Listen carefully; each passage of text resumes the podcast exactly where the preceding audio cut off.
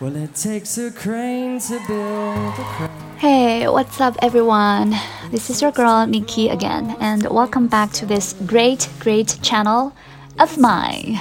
Well, actually, uh, uh, technically, it is not just my channel because uh, it should be our channel. Because I always feel like if there is just a me speaking and you guys are not listening and commenting and getting something away from it, this is not really a nice channel, right? So, yeah, uh, I hope that everybody can listen carefully and then comment carefully, and let's have this like real and deep communication between each other.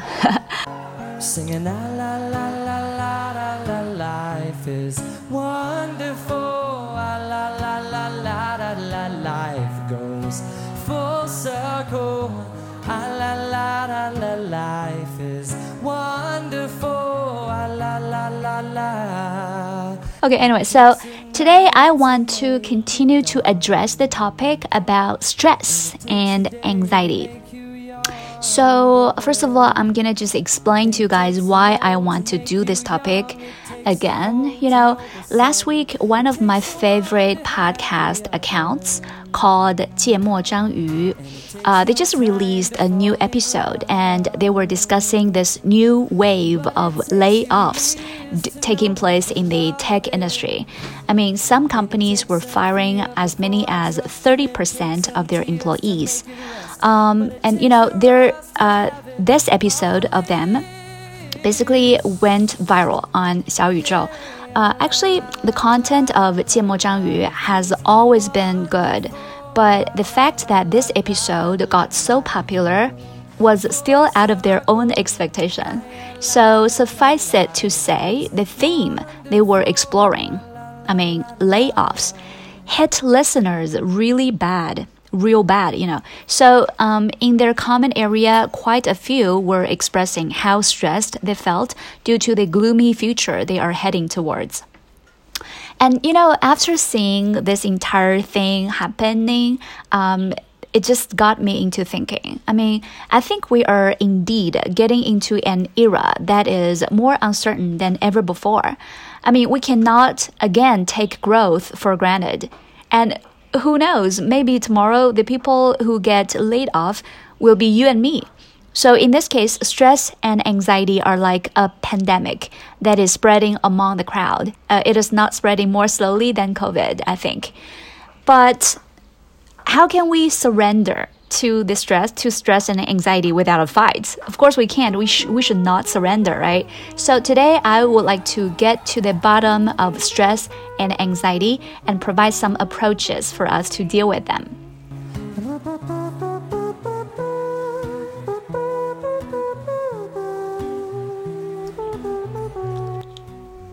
You see, a long, long time ago, when we were still roaming on the savannah, life was pretty simple.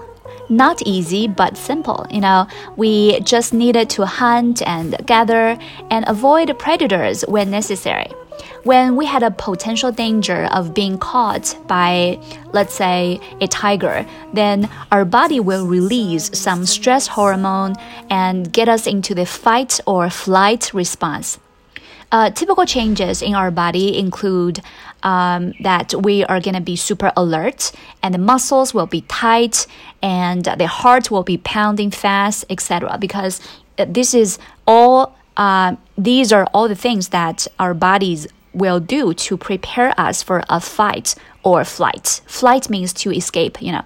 Um, and if we choose to fight off the predator, it's going to be a real quick battle. And after we win the fight, our body will be back into the normal state and we feel relaxed. We will not be stressed anymore. So, you see, in this original design of the human body, stress is actually a good thing because it can get us ready for fight or flight. In other words, it keeps us safe. But back then, the stressor usually lasted very shortly. Like, for example, it takes only several minutes to escape away from the tiger or to fight against the tiger until it is dead. Anyway, it's not gonna be a very long time, right? But this design is not really helping us so much in the modern world. I mean, now the stressor usually exists for a very long time. For example, you get fired from a company, and then maybe for the next half a year, you will be stressed because you are on a hunt for a new job. Or let's say that you've already found a job, but this stressor will be your worry that you will soon lose your job. So it is always there to set you anxious, and your body will always be in this fight or flight response, um, releasing a ton of stress hormones such as cortisol, uh, and as a result, neither your muscle nor your mind could be relaxed for this extended period of time. And so, this is the reason why we gradually get into this vicious cycle of depression. Okay, so after uh, getting to know the formation of uh, stress and anxiety, uh, how can we break free of this cycle?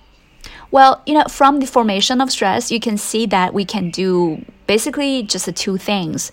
The first is to remove the stressor.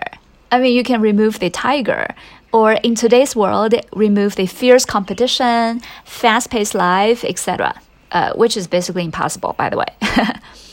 and the second thing, the second thing that we can do to deal with these stress and anxiety is to change our perspective. I mean, if we don't regard the slow economy, the fierce competition, or the COVID 19 as something threatening, we will not treat them as stresses. And of course, it will not cause our body and mind to be in an uptight state. So um, I feel like it's okay to feel stressful for a short time, but if this state lasts for a very long time, it is definitely doing us more bad than good. So I feel like, you know, a very important thing for us right now is to change our perspective so that we will not have this chronic stress that will get our body and mind into a very dangerous state. So, um, yeah, we just need to adjust our mindset a little bit. Uh, for example, we need to tell ourselves that we are living in this magical world that is unpredictable and anything is possible. I mean, you might be broke tomorrow because of some industry crisis, or you might be rich all of a sudden because you have won a lottery. Just like back when we were in the savannah, it was possible that a big sweet fruit is on a tree and it was also possible that a snake was hiding there, right? So if we have this mindset that anything is possible, then nothing could really surprise us anymore. And when something happens, it just happens. We could deal with it calmly and peacefully without too much negative emotions hitting us and hurting us. Okay, I don't know if I have explained everything fully.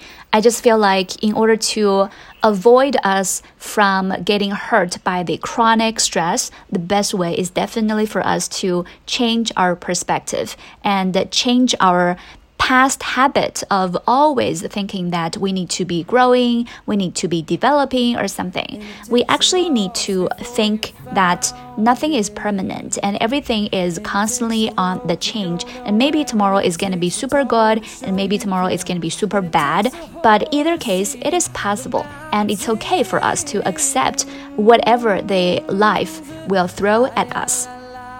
Okay, anyway, so um, I think that uh, what we need to do every day after we have adjusted our mindset is to eat well and sleep well and exercise. And then do what you should do. I mean, if you're a student, go study.